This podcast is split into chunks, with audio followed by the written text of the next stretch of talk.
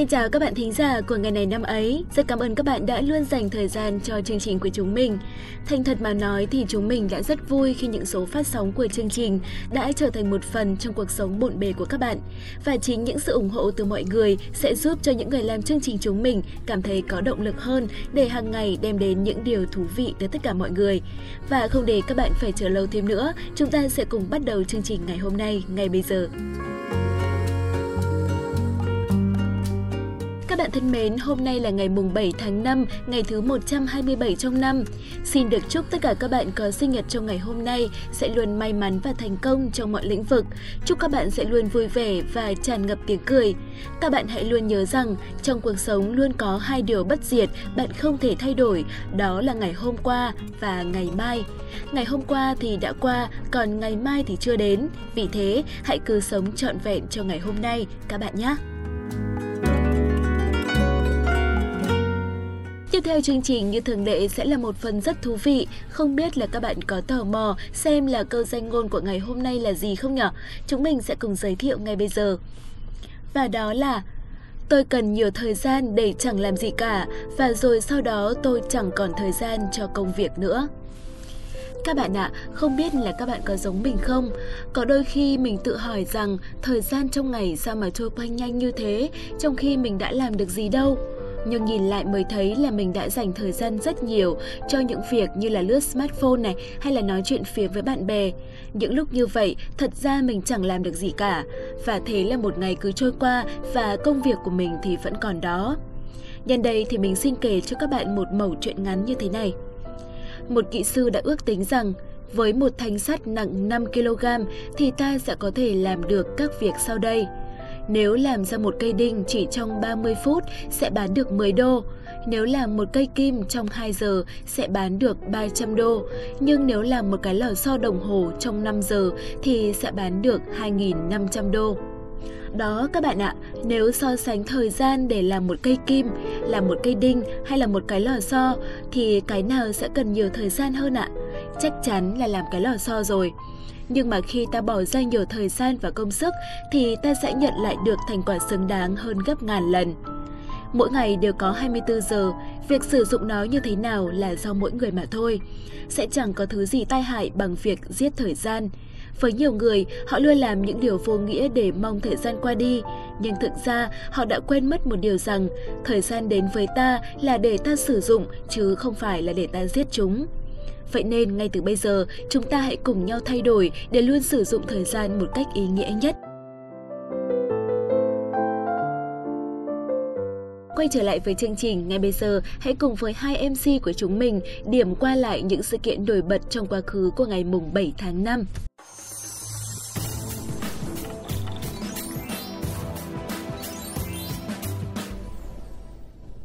Khánh Hà và Quốc Hà xin được gửi lời chào tới các bạn thính giả thân mến. Chào mừng các bạn đã tới với ngày này năm ấy. À, xin chào các bạn thính giả và xin chào Khánh Hà. Hôm nay thì sẽ là một ngày nhiều hay ít thông tin này hả Khánh Hà? Ước gì Ước gì hôm nay ít thông tin để nghỉ sớm đi chơi chứ gì nữa. Tôi còn lạ gì ấy không? chết tôi có làm gì có ý đấy đâu. Bà nói thế các bạn thính giả lại hiểu lầm tôi khổ thân tôi không? Ừ, Thế ông nói cho tôi xem đi. Thế ông hỏi như thế để làm gì nào Tôi biết ngay nhá Hôm qua ông đi xem phim với ai đấy nhá Tiếp bà theo dõi tôi đấy à? Thì tôi chỉ tình cờ gặp thôi. Ừ thì đúng là tôi bây giờ thì cũng bận rộn hơn ngày xưa một chút. Nhưng mà công việc thì vẫn là công việc chứ đúng không? Muốn đi đâu thì cũng phải hoàn thành nhiệm vụ đã. Đạt hỏi Hà như thế thì cũng chỉ là để biết thông tin trước thôi Chứ cũng chẳng có ý gì. Hà chỉ đưa cái suy diễn thôi các bạn ạ. Thôi thôi được rồi. Tôi không có đôi co với ông làm gì nữa Tập trung để bắt đầu chương trình cho tôi nhờ đi nào. Được rồi, được rồi, các bạn thính giả thân mến, sau đây thì chúng ta sẽ cùng bắt đầu chuyên mục ngày này năm ấy hôm nay với việc điểm qua các sự kiện chính của ngày mùng 7 tháng 5 các bạn nhé. Hôm nay cũng có thể coi là một ngày đặc biệt khi không có một sự kiện quốc tế nào đáng chú ý. Còn trong nước, mùng 7 tháng 5 hôm nay là ngày sinh của Nguyễn Nhật Ánh, một nhà văn nổi tiếng của nước ta với những tác phẩm dành cho thiếu nhi. Bây giờ thì xin mời các bạn sẽ cùng tới với những thông tin chi tiết. Các bạn thính giả thân mến, nhà khoa học y khoa Việt Nam Phạm Ngọc Thạch sinh ngày 7 tháng 5 năm 1909 tại Quy Nhơn, tỉnh Bình Định. Ông nguyên là Bộ trưởng Bộ Y tế trong Chính phủ Việt Nam Dân Chủ Cộng Hòa. Ông được Nhà nước Cộng hòa xã hội chủ nghĩa Việt Nam truy tặng Giải thưởng Hồ Chí Minh năm 1997 vì các công hiến trong lĩnh vực khoa học. Ông mồ côi mẹ khi mới lên hai, không bao lâu cha ông cũng qua đời. Chị ông là bà Phạm Thị Ngọc Diệp, lấy chồng là dược sĩ giàu có. Vì thế bà có điều kiện nuôi nấng, giúp đỡ em trai học lên bác sĩ. Vốn thông minh, học giỏi, khi tốt nghiệp tú tài, ông thi vào theo học tại Đại học Y Hà Nội từ năm 1928. tốt nghiệp bác sĩ ở Paris năm 1934. Năm 1936, ông trở về Việt Nam. Về nước, ông không làm cho các nhà nước mà mở phòng khám tư, rất đông khách. Cũng trong thời kỳ này, ông bắt đầu tham gia hoạt động yêu nước. Thời kỳ mặt trận Bình dân năm 1936-1939, ông tham gia hoạt động cách mạng ở Sài Gòn và một thời hoạt động là Tổng thư ký của Việt Nam Quốc gia Độc lập Đảng. Tháng 3 năm 1945, ông gia nhập Đảng Cộng sản Đông Dương. Cách mạng tháng 8 thành công, ông được phân công là Bộ trưởng Y tế đầu tiên của chính phủ lâm thời, nước Việt Nam Dân Chủ Cộng Hòa, Ủy viên Ủy ban Nhân dân Nam Bộ, rồi lần lượt Thứ trưởng Phủ Chủ tịch, trưởng phái đoàn chính phủ tại Nam Bộ từ năm 1948 đến năm 1950, Chủ tịch Ủy ban Kháng chiến, Hành chính đặc khu Sài Gòn chợ lớn, trưởng ban y tế của Đảng Lao động Việt Nam, Thứ trưởng Y tế từ năm 54 đến năm 58, từ 1958 là Bộ trưởng Y tế. Năm 1968, ông vào chiến trường miền Nam, trực tiếp tổ chức và tham gia cứu chữa thương binh, tìm cách trị bệnh cho nhân dân và chiến sĩ.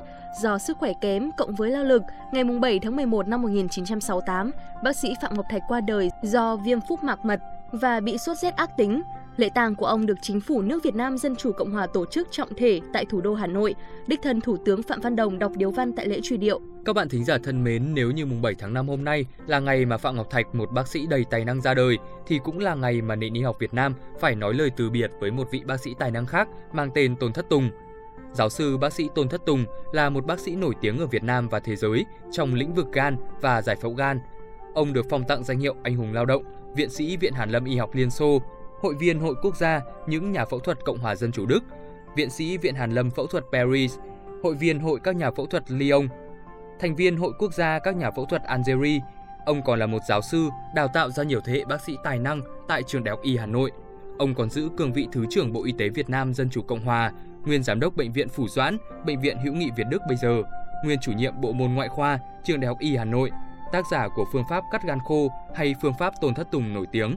Ông sinh ngày 10 tháng 5 năm 1912 tại Thanh Hóa và lớn lên ở Huế. Xuất thân từ một gia đình quý tộc nhà Nguyễn, nhưng ông không theo nghiệp học làm quan. Do đó, vào năm 1931, ông ra Hà Nội theo học tại trường Trung học Bảo hộ, tức trường Bưởi, trường Chu Văn An ngày nay. Năm 1935, ông học tại trường Y khoa Hà Nội, một trường thành viên của Viện Đại học Đông Dương, với quan niệm nghề y là một nghề tự do, không phân biệt giai cấp. Lúc bấy giờ, trường y Hà Nội là trường y duy nhất của cả Đông Dương trước năm 1945, khi đó có lệ các sinh viên y khoa bản xứ chỉ được thực tập ngoại trú, không được dự các kỳ thi nội trú, do chính quyền thuộc địa không muốn có những bác sĩ bản xứ có trình độ chuyên môn cao, có thể cạnh tranh với bác sĩ của chính quốc. Trong thời gian làm việc ngoại trú tại bệnh viện Phủ Doãn, ông đã rất bất bình với việc này và đã đấu tranh đòi chính quyền thực dân Pháp phải tổ chức cuộc thi nội trú cho các bệnh viện ở Hà Nội vào năm 1938 Ông là người duy nhất trúng tuyển một cách xuất sắc trong kỳ thi khoa nội trú đầu tiên của trường và mở đầu tiền lệ cho các bác sĩ nội trú người bản xứ. Cũng trong giai đoạn này, trong một lần phát hiện trong gan của một người bệnh có run chui ở các đường mật, ông đã nảy ra ý tưởng dùng những lá gan bị nhiễm run để phân tích cơ cấu của lá gan.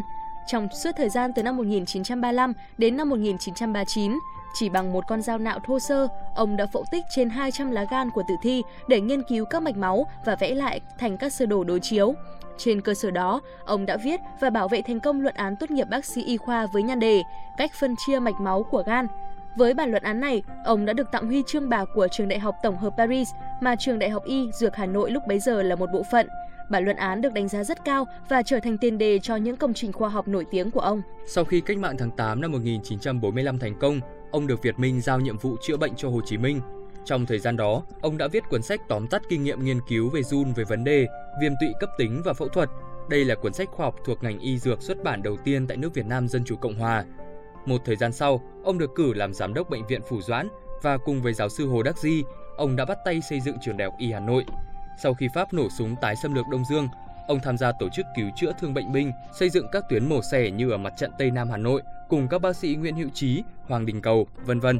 Ông được cử giữ chức Thứ trưởng Bộ Y tế và giữ chức vụ này cho tới năm 1961. Từ năm 1954, ông làm giám đốc bệnh viện Hữu nghị Việt Đức và giữ cương vị chủ nhiệm bộ môn ngoại Đại học Y Dược Hà Nội. Ông đề cao việc tiếp thụ y học phương Tây để xây dựng và phát triển nền y học của Việt Nam, nghiên cứu bệnh tật và chữa trị cho người Việt Nam, đi đầu trong việc áp dụng các kỹ thuật phát triển ngành ngoại khoa Việt Nam. Ông là người đầu tiên mổ tim ở Việt Nam vào năm 1958. Trong những năm 1960, ông đã nghiên cứu thành công phương pháp cắt gan có kế hoạch, thường được gọi là phương pháp mổ gan khô hay phương pháp tôn thất tùng. Ông cũng là người đặt nền móng cho việc nghiên cứu tác hại của chất độc hóa học dioxin đến con người và môi trường tại Việt Nam, phương pháp điều trị các vết thương do bom bi, phương pháp điều trị ung thư gan bằng phẫu thuật kết hợp dùng miễn dịch và rất nhiều công trình khoa học khác.